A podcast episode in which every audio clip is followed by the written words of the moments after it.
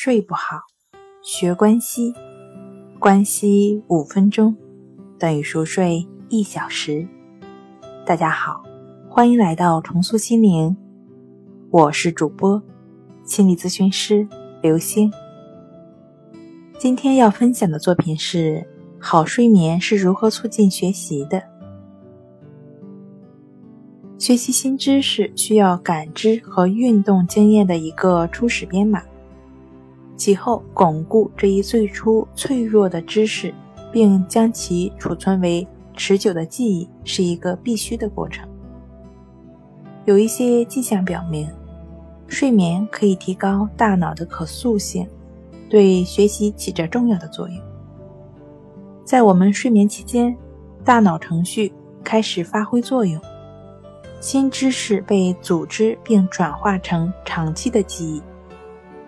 在睡眠中，新知识沿着类似装钉线的神经线旅行，在旅行终端，它将储存为永久的知识。因此呢，相较于一个睡眠被剥夺的夜晚，在拥有良好睡眠的夜晚后，学习效率会得到加强。尽管组织转化新知识的过程会持续数月，但学习之后的第一晚似乎最重要。对那些考前通宵抱佛脚的学生，我有一句忠告：与伴随着良好睡眠的轻松学习相比，这些高强度的付出将是糟糕的长期投资。睡眠的好处也同样适用于学习新的复杂的运动技能，例如。一项新运动或一种新乐器，运动员都知道，如果身体锻炼过于频繁或剧烈的话，身体性能会下降。六十分钟或更长时间的午睡可以防止这一点。即使没有进一步的锻炼，这也能提高身体性能。更重要的是，在学习新技术之后的夜晚中。快速眼动阶段的睡眠量和阶段二睡眠量趋于增加，因此，如果运动员睡得好，他们在训练中将取得更快的进步。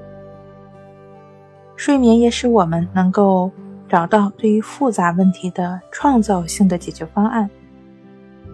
当年轻的学生被要求解决困难的数学问题时，经过一晚安睡。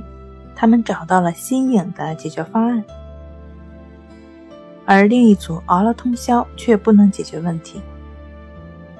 睡眠似乎能够促进大脑中的脑神经元网络间建立新的连接，因此，这绝对是真理。